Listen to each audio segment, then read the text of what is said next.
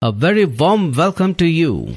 This is the international service of Adventist World Radio in English from Pune.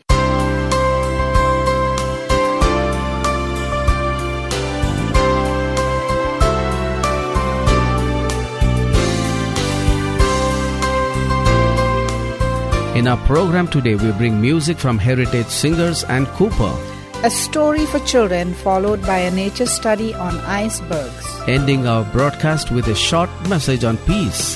This is Sharad, your host, I'm Maureen.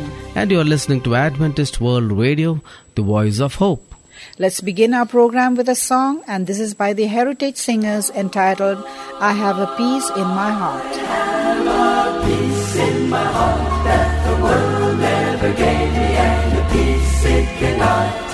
My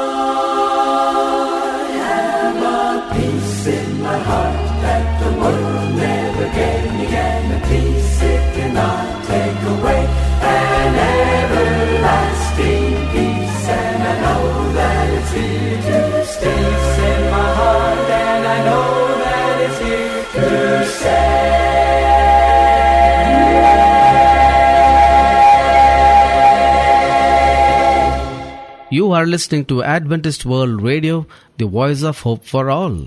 And now we have a story told by our friend Sarah entitled Miracles Still Happen. Hello, friends. God can work miracles in your life if you truly believe in Him. Here is a girl who believed in God. No, Perry, I say no. The father of the 15 year old Pacific Island girl protested angrily. I won't have this. He and many of the other villagers didn't like the idea that they'd have to clean up their village, get rid of their pigs, and stop chewing their betel nut. And he was determined that his daughter wouldn't be baptized by Pastor Ray Boy, who'd been teaching the people about God's love and about healthful living. We can solve this problem in a hurry, one of the villagers suggested. We'll order the missionary and his helpers to leave. That will be the end of this nonsense. Out of sight, out of mind. With them gone, our people will forget these strange ideas. Excellent, another chimed in. Let's do it right away. And so it was that one evening a delegation of village men paid the missionaries a visit. We've decided that we don't want you in our village, the men told the pastor. Your presence is stirring up much trouble. You must pack and leave immediately. The missionaries were saddened by this turn of events, but they remained kind and patient. Very well, Pastor Reba agreed. We'll do as you request, but in parting, I want you to know that I'll be holding the same type of meeting back in my home village. Any of you who would like to continue with what you've been learning will be very welcome to attend our meetings. Perry was sad that the pastor was leaving, but happy to know that he'd be holding meetings elsewhere. I'm going to be there, she promised herself, and she was. She left home and stayed with one of the pastor's helpers. A few evenings later, she approached Pastor Rayboy after the meeting. Please, she said in a simple way, I love Jesus and I want to be baptized. Won't you put me under the water too when you baptize the other candidates? There's nothing I'd rather do, the missionary told her. But I feel that you should write your parents a letter telling them what you want to do and why. Perhaps the letter will soften their hearts and they'll accept your decision. It would be much nicer if we could baptize you with their approval. All right, Perry agreed. She'd had only four years of jungle schooling, which would be equivalent to about one or two years of standard school. So letter writing wasn't easy for her. It took her several days to compose the letter just the way she thought it should be. But when it was done, it was right from her heart. The letter was given to a runner who carried it to her village. What kind of response would her letter bring? Both Perry and the missionary wondered. They were shocked when, instead of receiving a written reply, they saw canoes being pushed ashore.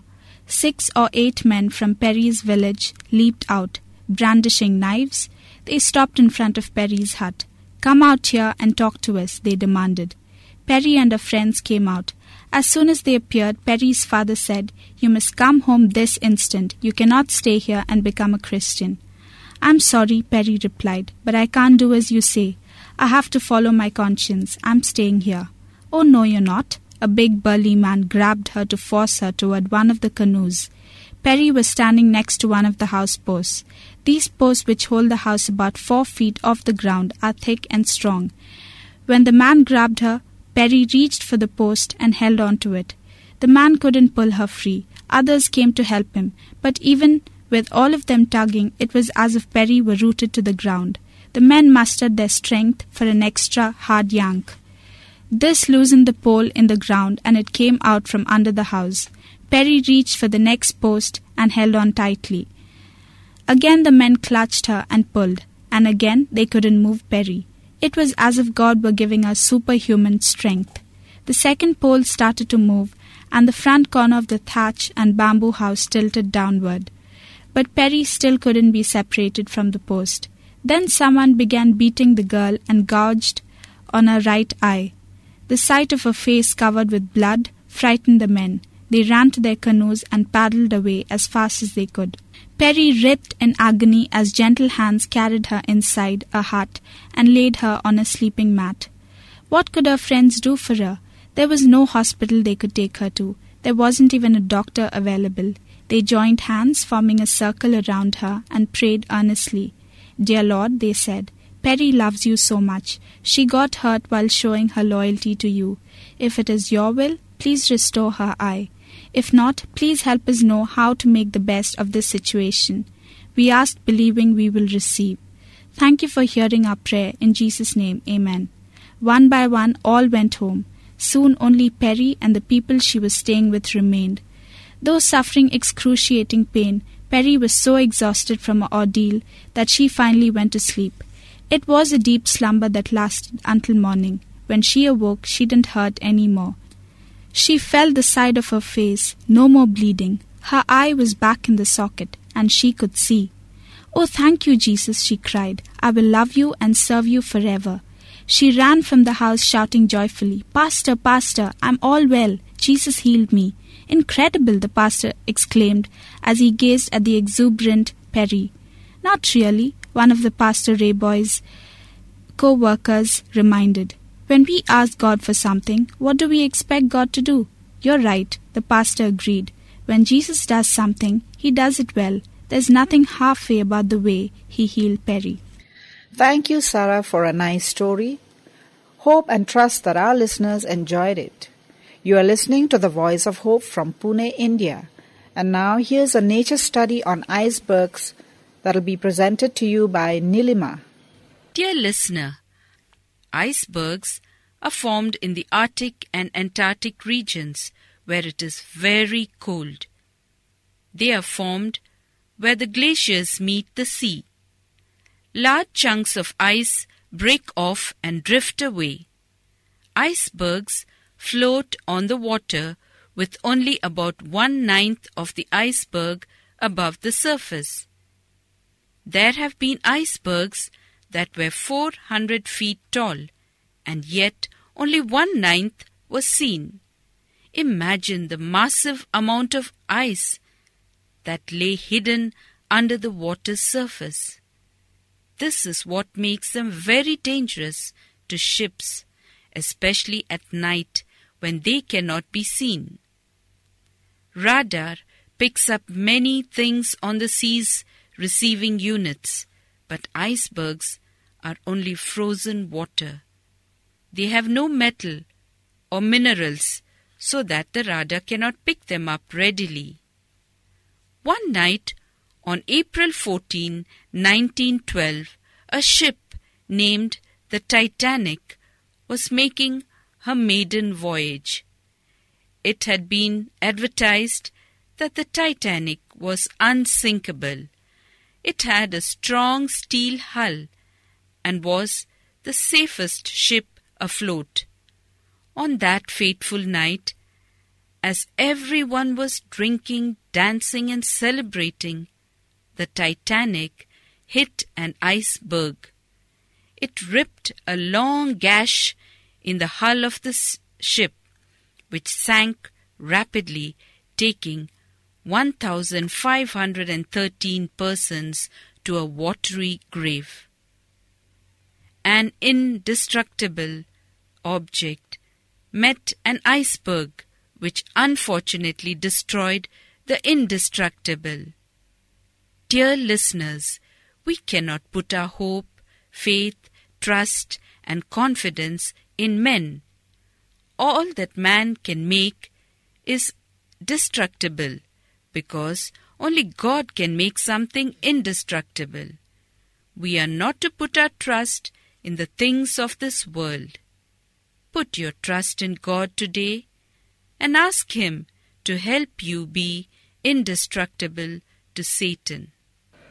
You just heard a nature study on icebergs told by our friend Nilima. To learn more, you are invited to write to us. Here's our mailing address. Adventist World Radio, Post Box number 17, Pune 411001, Maharashtra, India. Before you hear God's word, here's a song by Candice Johnson, Wonderful Peace.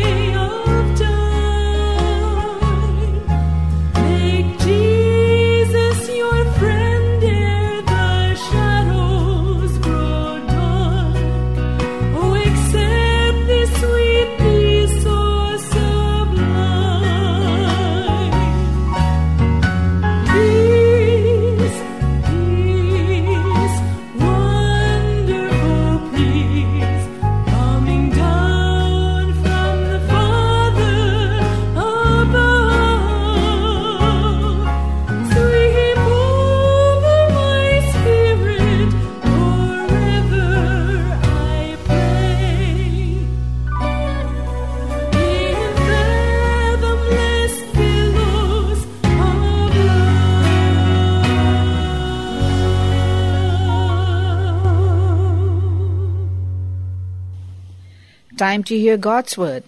And we have Sharath presenting to us a message entitled Peace from God.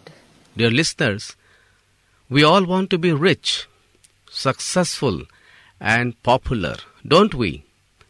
And to this end, we have made our lives a vicious circle of struggle and conflict against circumstances and people. We have forgotten that the fleety flimsies of this life come and go, wither and vanish. Nothing that is of this world will last forever, even this very life.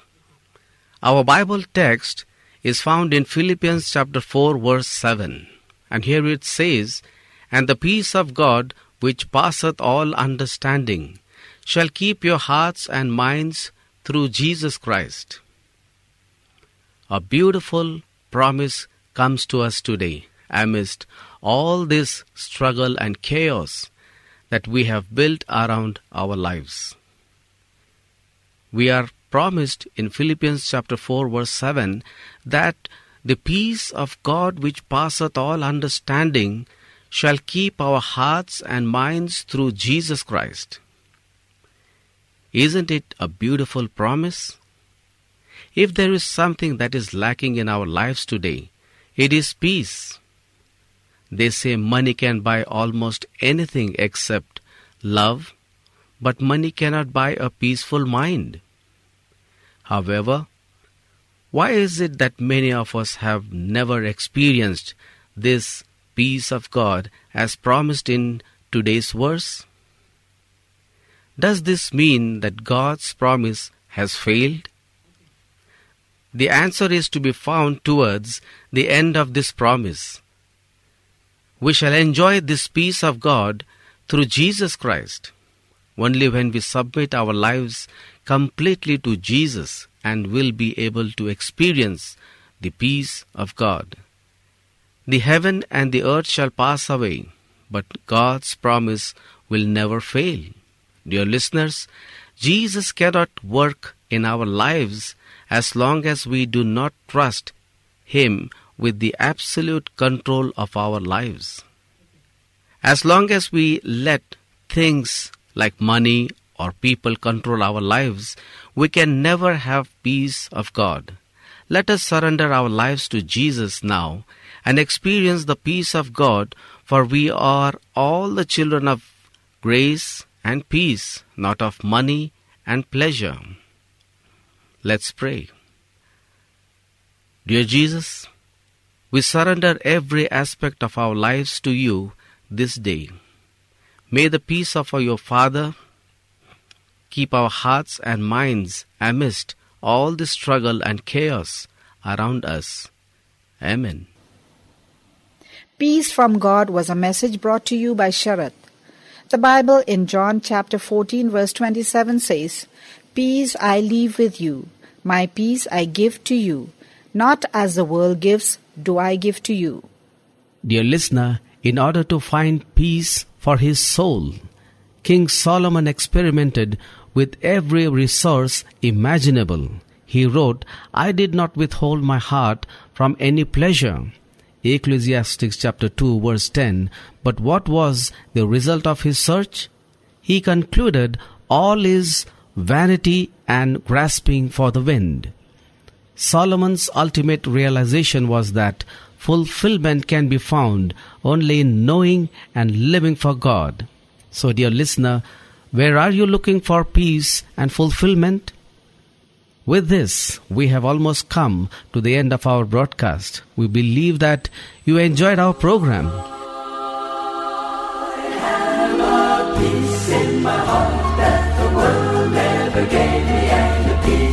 Cannot take away.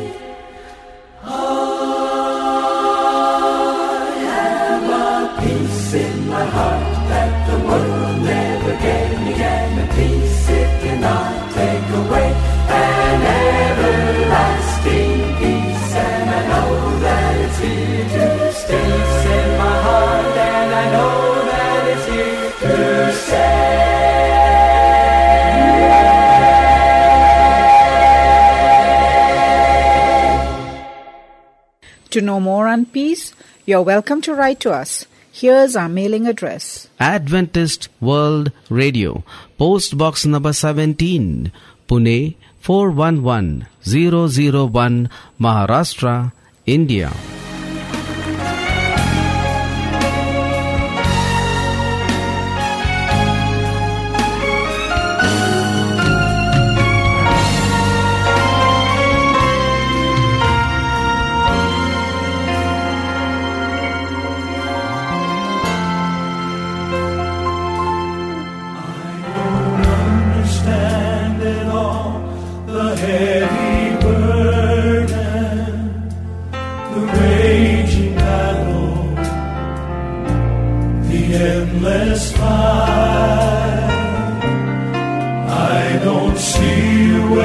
for God.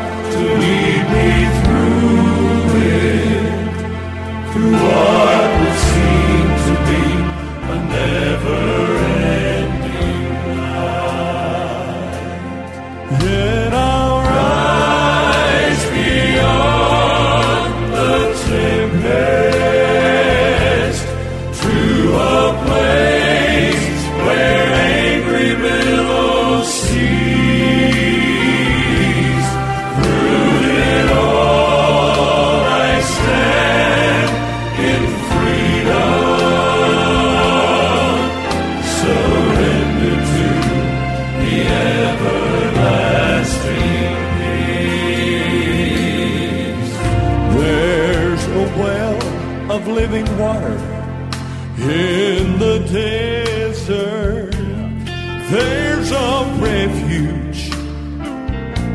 In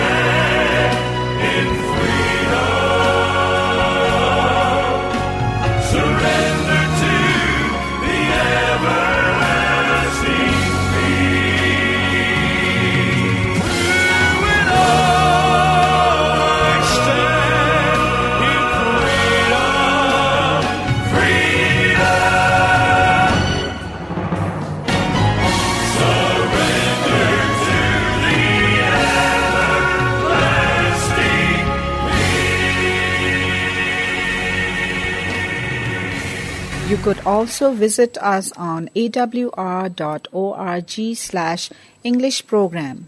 This is Maureen, your host. And I'm Sharat signing out from Adventist World Radio. Do join us on our program along with your family and friends. Until then, we wish you goodbye and God bless you.